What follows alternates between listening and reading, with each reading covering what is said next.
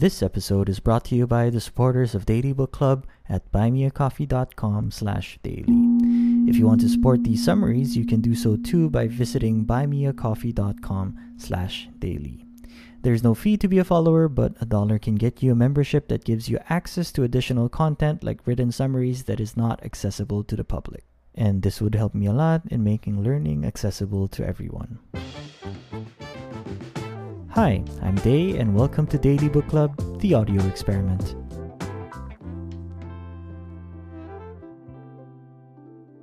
You have an awesome product, an effective team, and a killer sales plan. So what else do you need to make sure that your business will succeed? We will learn that in Competitive Strategy by Michael E. Porter. If you think Michael E. Porter's name is familiar, you might have heard of Porter's Five Forces. That is basically from this book. Also, it introduces some simple models that help leaders around the world design their strategic positioning. The book is from the 80s, and during that time, it completely changed how companies analyze themselves relative to their competitors. If you're part of a company, that company would be in a certain market or industry. And in that market or industry, there will be different companies that compete for customers to achieve a dominant position. This is why competitive intelligence is essential for companies seeking to win in an increasingly competitive and challenging market. And the models in this book would help you do that.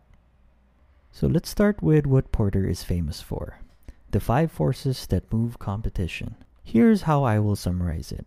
I will mention the force, an explanation and example of it, and a guide question to ask yourself or your team. First is the threat of new entrants. This occurs when new entrants arise to compete for a piece of the market within a segment, which business people call it market share. New entrants stimulate competition, and it can be a problem for an established company. Threats can be reduced depending on the entry barriers that exist within an industry. So the entry barriers can be high or low. An example of a low barrier to entry can be the e-commerce food delivery industry. It would be relatively easy for anyone to put together one as long as they are committed to put in the right effort and time. On the other hand, an example of a high barrier to entry can be the banks in the finance industry. It would be hard for anyone to create a bank, since one of the barriers is that it is highly regulated. This would require a crazy amount of investment of resources and time. The question that can be asked here is, what are your barriers to entry and how high is it to reduce the threat of new entrants? Second is the intensity of rivalry among competitors. The greater the struggle between existing companies to gain market share, the more difficult the competitive strategy. There are several aspects to this fight: advertising, price, research and development, and quality. For example, if a company lowers its prices to try to gain market share, others need to respond to this to not lose their own market share. It does not necessarily need to be the same way, but any response, by the way, not responding is still a response, would lead to a consequence, whether it would be good or bad. A question you can ask is, what are the different ways to respond, and which would yield the best results? The third is substitute goods pressure. When products from other segments begin to compete for customers, substitution occurs, changing the dynamics of the market. So, for example, when smartphones started to impact the sales of laptops because of what it could do, this is a very good example of substitute goods pressure. Some may not be so obvious, such as a tutor substitute can be YouTube. Okay, maybe that was obvious, but if you do have some not so obvious examples, please tweet them and tag me at Daily Habit with a hashtag competitive strategy, or post it in your Instagram stories and tag at daily with the same hashtag competitive strategy. If it's not obvious and really interesting, I will personally email you a free membership to Daily Book Club so that you can access additional content like written summaries. Anyway, a question to ask here is, what are the products or services in the market that are not so obvious to be substitutes for my products or services? The fourth is buyer's bargaining power. The more bargaining power the buyer has, the lower the profits would be. Strong buyers will force you to lower your prices, or they will take their business elsewhere. They can also demand higher quality of services or products, making companies start wars. And as mentioned, all these lowers profitability. For an example, let's look at companies that offer smartphones. Let's think of the top operating systems. No matter which operating system you prefer, you cannot deny that one has buyers with strong bargaining power and the other with buyers that have weak bargaining power. The mere fact that one smartphone company can overprice its products, make people do anything to get it, even have lacking features and yet have a cult following, shows that the buyers have weak bargaining power. And the fact that most people can easily guess the company I mentioned pushes the point further. On the other hand, some smartphone companies have to keep their pricing competitive and market their features all the time to stay in the market, just because the buyers have bargaining power over them. The question to ask here is, what feature or benefit do your products or services have that your competitors or substitutes don't have? This is also the differentiation or unique selling proposition, or USP, that gives a company bargaining power over their buyers. And the fifth is suppliers' bargaining power.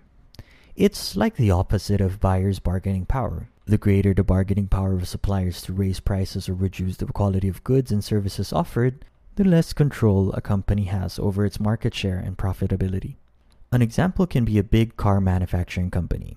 Since they produce a lot of cars in a day, they would have numerous suppliers even for the same parts. Like, let's say, mirrors. And since the suppliers of the mirrors produce the same thing to the standards of the car manufacturing company, the suppliers can be considered having weak bargaining power, since at the end of the day, the car company, having a lot of options and control, can dictate the price of the suppliers. An opposite example would be an avocado supplier that supplies a special one-of-a-kind multi-generation approved organically ethically farmed delicious avocado to an avocado-based restaurant. The supplier can be considered to have strong bargaining power, since only they will be able to supply what I just mentioned. So pretty much, they can dictate the price and quality. The questions to ask here can be simple as, are there any alternatives to our current supplier, or is there a way to create a better win-win relationship with the current one? So those were the five forces. And by understanding these five forces, you can understand the dynamics of the market you are in and strategize accordingly. Next, we're going to be talking about competitive strategies. Strategy is what you choose to do and what you choose not to do. So companies must develop competitive strategies to combat the five competitive forces that was just mentioned. Generally, these strategies can be divided into three different approaches: cost leadership, differentiation, focus. The first one is cost leadership. This is basically having the lowest operating cost. The focus is on constant cost reduction across all areas of business to ensure that you have competitive pricing. This approach defends you from the risk of having a small customer base, and this would work if you have a high volume of buyers, since margins may not be that high. The second approach is differentiation. You need to have a unique product that is perceived to be superior by the market. It can be done through design, brand identity, customer service, sales process, or even technologies. This approach defends you from the risk of substitutes. It reduces the alternatives for customers, making you control the cost of the products and services. The challenge here is that differentiation requires greater investments in research and development, marketing, and even design. The third and last approach is focus. Focusing on a segment, product, or market. This is choosing a specific buyer profile, geographical area, or product niche that allows you to achieve scale gains. A good example is AntsCanada.com, a store that specializes only in ant keeping. This allows a company to grow and have a strong, loyal customer base. The challenge is the quality of expertise and a great understanding of customers for a good product market fit. Okay, so now you know the forces and competitive strategies, but this means that your competition has access to all these tools too.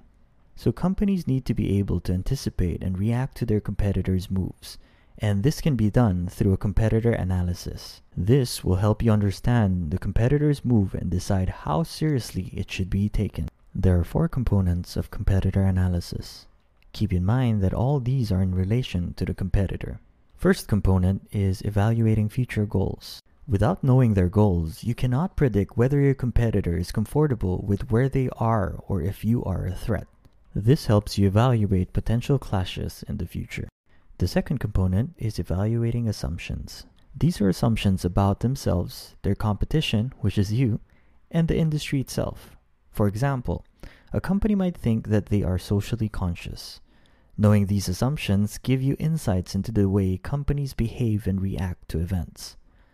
Understanding what they expect from you can help you come up with a better strategy. The third component is evaluating current strategies. Ask yourself questions like, what are my competitors doing? What can they do? This helps you anticipate what is possible and make sure you are ready with your own strategies based on what you expect from them. And the fourth component is assessing capacity. This is making a realistic assessment of each competitor's capabilities. Yes, they may have strategies and assumptions, but it's their strengths and weaknesses that determine their ability to follow through and deal with events outside of their control. These might be challenging to do, but Mr. Porter gives us tips on how to get such information. First is to pay attention to competitors' announcements and industry commentary. To be fair, some are real, some are bluffs, but it's all relevant so that we can figure out what they mean. It is up to us to use it and interpret the signals accurately. Announcements that companies make serve a number of functions. Prior announcements are communications made by a competitor that suggests that they will take action. If they're going to say that they're not going to take action, that's still an action. For example, a company will announce a new product before it's even ready so that people will anticipate it and not buy from competitors. Companies also announce expansions, sales figures, and other results so that others can take note and hopefully change their behavior. They're very sneaky that way. But at the end of the day, these announcements are there to influence behavior. It's on you to know how you'll react to these. New markets bring new challenges. New industries emerge all the time. Maybe it's because of technology, new needs, or even changes in the world. New means that it will take time for the emerging industry to establish the rules of the game. Here, companies experiment on different strategies, asking constantly which configuration will prove to be the best and most efficient. There are a lot of unknowns in new markets, but here are things that are certain. There will be high initial costs because of small production volume relative to the industry's actual potential. This just means that production is not efficient yet, so they can't produce in higher quantities. That's why it's expensive. The employees would also be less productive because it's something new, but they would be able to adapt as familiarity increases. And the most important thing to note is that new markets must entice the first-time buyers and convince them that whatever they're putting out there can ultimately improve the customers' lives. Another thing to note for companies is knowing when to exit. There will come a time where industries will decline. A funny example of this is the slide rule. If you know what it is, send me a picture of it on Twitter. But most of us may not know what a slide rule is because it was replaced by an electronic calculator. Some of these declines can be based in society. It's like cigarettes. It saw a big decline when people started being aware of the health hazards, resulting to it becoming less socially acceptable. Sometimes, even when the industry is declining, companies cannot exit since there are what we call exit barriers. Here are some examples of exit barriers. Breaking long-term contracts, continued production that may be more profitable than selling everything, or it's part of a bigger strategy that might impact the company's image. So to combat this, other than divestment or selling the business early on, an alternative way is to find a niche or gain leadership by becoming the only one or one of the few in the industry that is dominating. Another competitive strategy is competing globally. Today, because of technology, more and more companies are competing globally.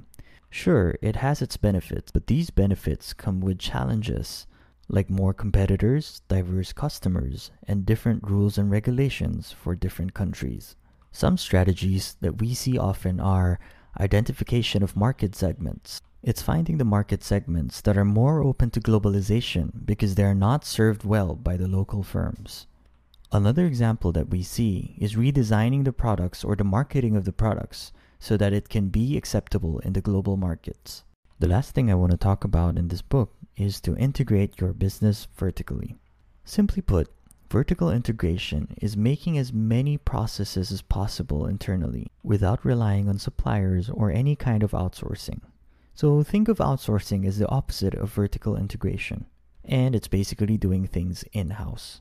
The advantage of vertical integration is, if done correctly, it would be efficiency and lower costs. The disadvantages, on the other hand, is mismanagement of the overall processes. Sometimes outsourcing might be more efficient if the expertise is superior. For example, for some companies, it would be more cost-efficient to outsource their payroll services. Here's an example of vertical integration. Let's say a computer manufacturer acquires a fingerprint sensor technology company so that they can make their sensors in-house and have full control over it. Of course, there will always be risks, like there will be a new technology that will make the fingerprint sensors obsolete. So always keep in mind, any action you take will always have its consequences. If you want to dominate your industry, then you must put in the time and effort in analyzing and understanding your competitors. Everything they do can be valuable insights in creating your own strategy. You just listened to a summary of Competitive Strategy by Michael E. Porter. Think of at least 3 people who need this summary. Share it to them. They'll thank you for it. If you have book suggestions or you just want to say something, you can always message me on Instagram @daily or on Twitter @dailyhabit. And if you have thoughts that you would like to share on social media about what you just listened to, you can do so with the hashtag #DailyBookClub. Again, my name is Day, and thank you for listening to the Daily Book Club, the audio experiment.